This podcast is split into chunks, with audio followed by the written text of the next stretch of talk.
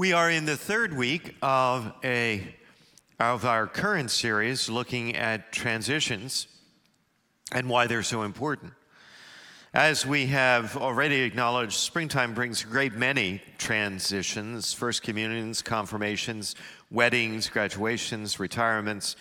Spring brings a flood of transitions, and that's just to name a few that are part of the normal cycle of, of life, not forgetting the major transitions that really define our life experience the birth of a child, the death of a loved one, falling in love, getting divorced, receiving a diagnosis, undertaking treatment.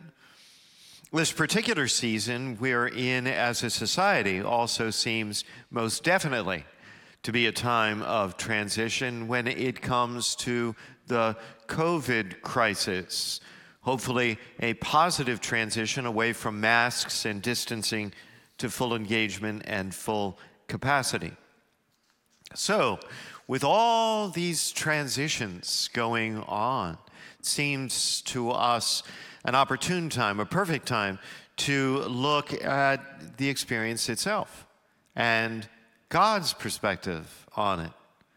God's perspective on it. God works throughout our lives, and that includes through our transitions. They're a part of His marvelous, mysterious design for our lives.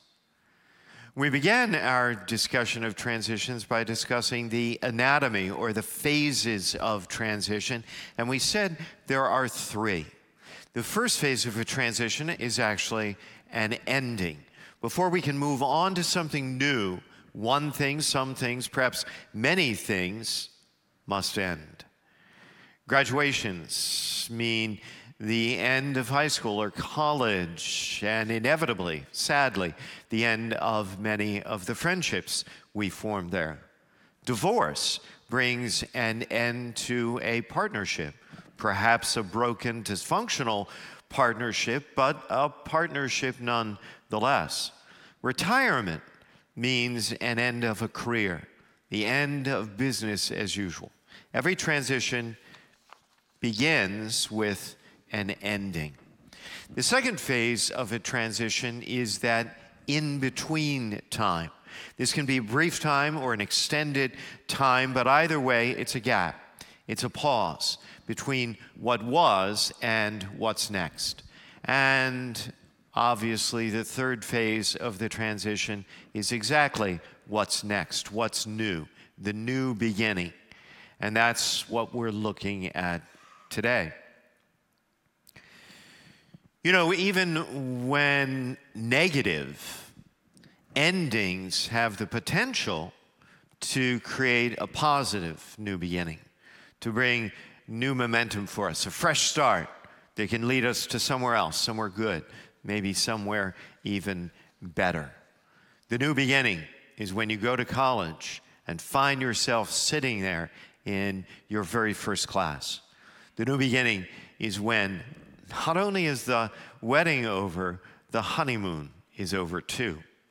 The new beginning is when it's your very first day of retirement and you don't have the slightest idea what to do with yourself. Some, some beginnings are new beginnings that have been thrust upon us, some we've chosen for ourselves, but either way, the question becomes how do we start something new well? How do we start something new well?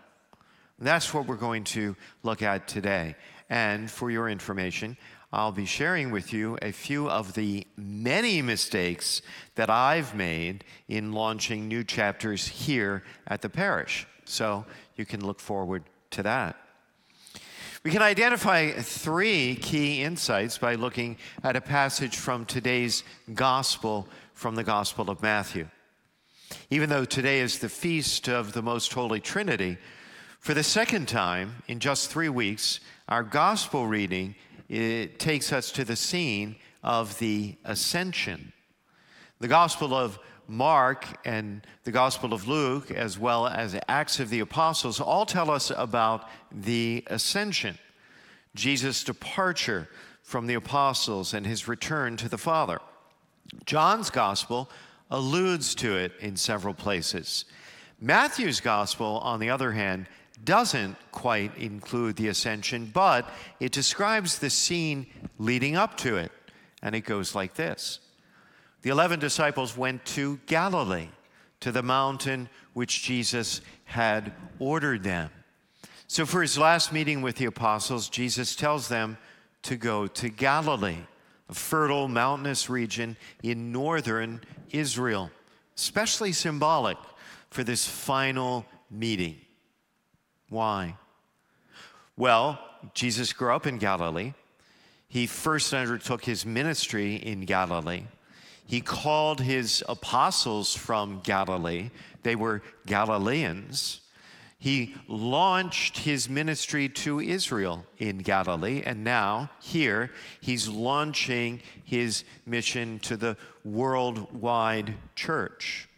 However, when they saw him, they worshiped, but they doubted. They were still confused about everything that was happening. The Greek word used here for doubt refers more to hesitation than to unbelief. They're unsure about what's going on, which was pretty understandable given what was going on. In every transition, we experience some degree of hesitation, even if we've chosen it.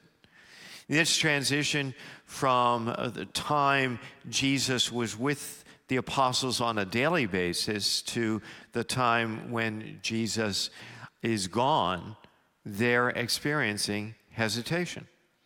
New beginnings are accessible to everybody, but everybody has trouble with them. Much as we might even want to make a new beginning, there's some part of us that resists. Everyone has a slightly different version of this anxiety, but one way or another, it always arises from a fear of change. We fear change.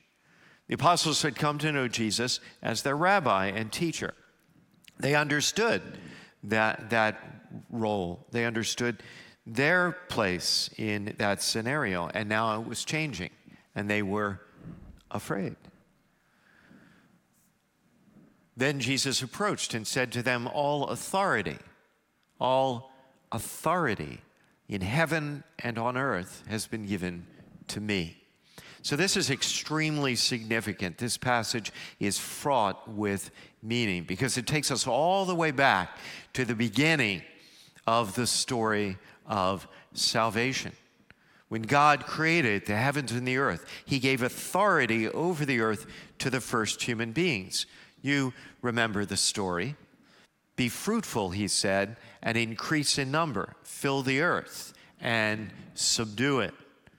The book of Genesis then goes on to tell us that the first human beings proceeded to surrender that authority when they ate the forbidden fruit.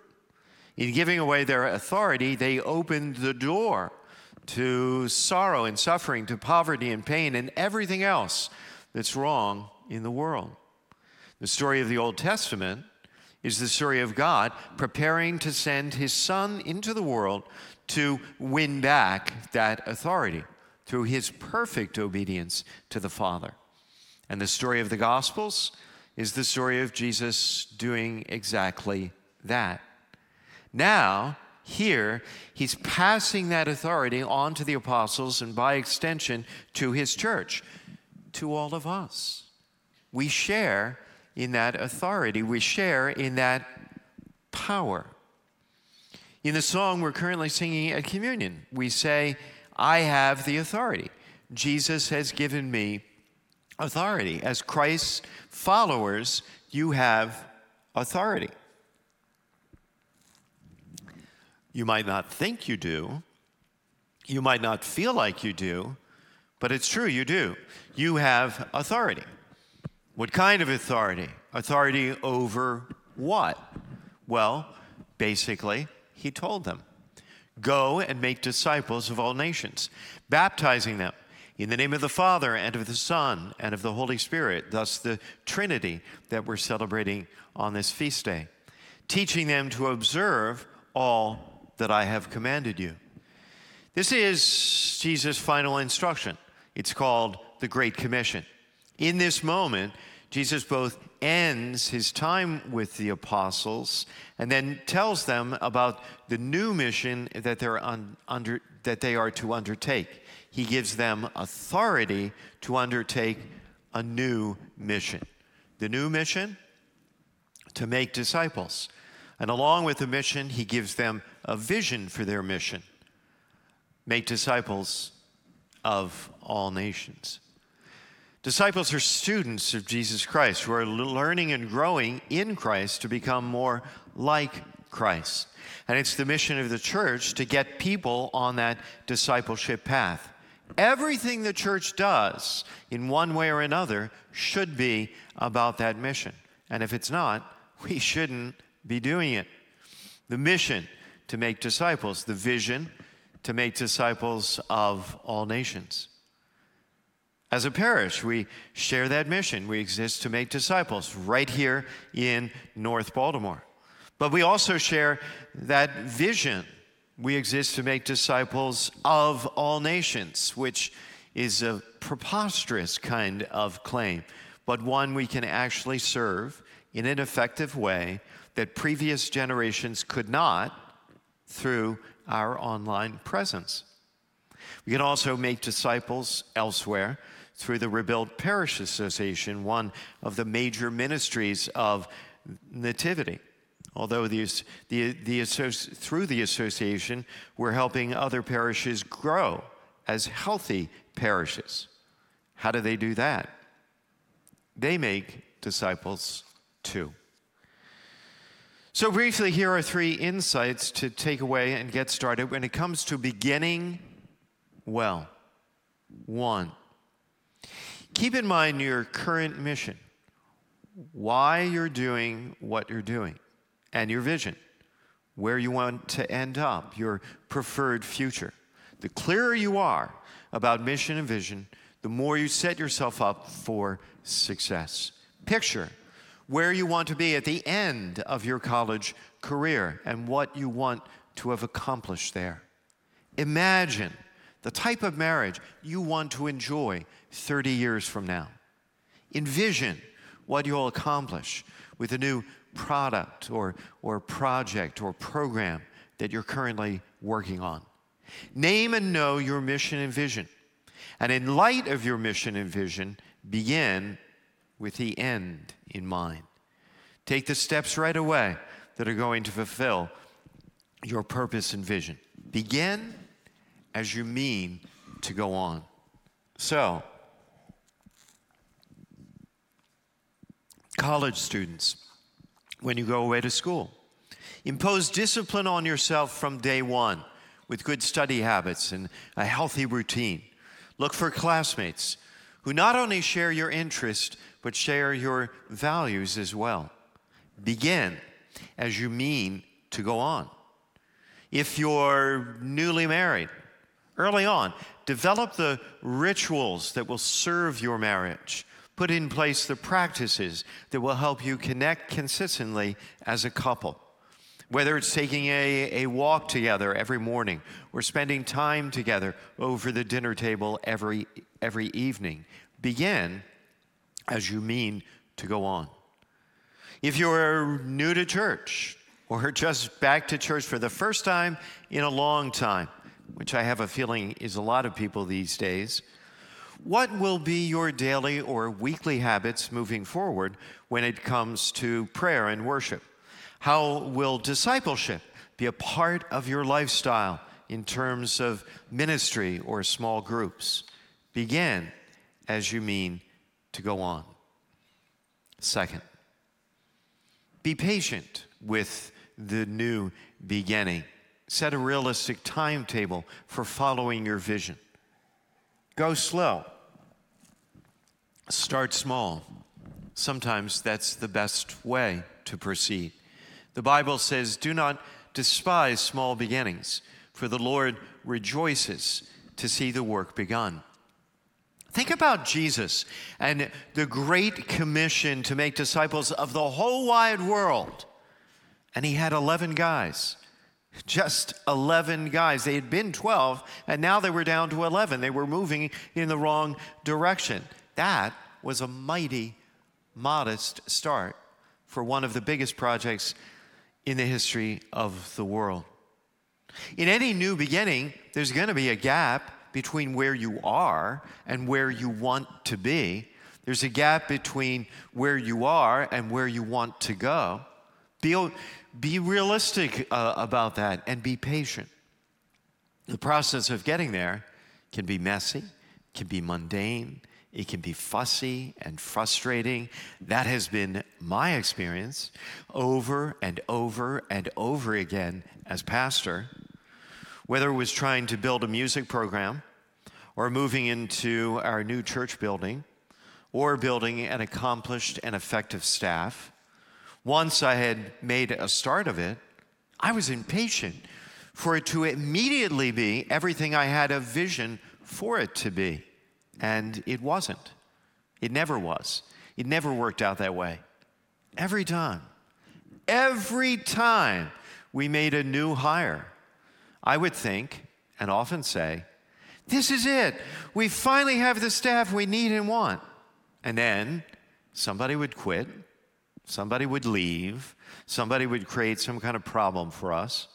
The day we moved into this beautiful church building, it was like the Israelites arriving at the promised land. I thought we had arrived. And then things started to go wrong. We didn't know how to work the lights. The sound was all wrong. For over a decade, we tried to build a music program, which we knew we wanted and desperately needed. And for over a decade, it eluded us. I remember one particularly ear aching Sunday. The music was so bad. It was so bad. I used to call it the please, please, please, for the love of God, stop music. It was so bad. And somebody came up to me after Mass, a very sincere, well meaning parishioner, and they said, as if this were a fresh idea, You know, I think what you need is a better music program. And I'm like, I know! I know I need better music. Don't you think I know it? I have to listen to this noise six times a weekend. Don't you think I know it? You want to patiently pursue your vision. Third, if you go into any kind of new beginning, go into it with the Lord. As you move into any new season, bathe it in prayer. Just bathe it in prayer because it is in prayer that you'll discover His power and His presence. It's in prayer that you'll come to better understand the authority that He can equip you with to make those transitions and live your life.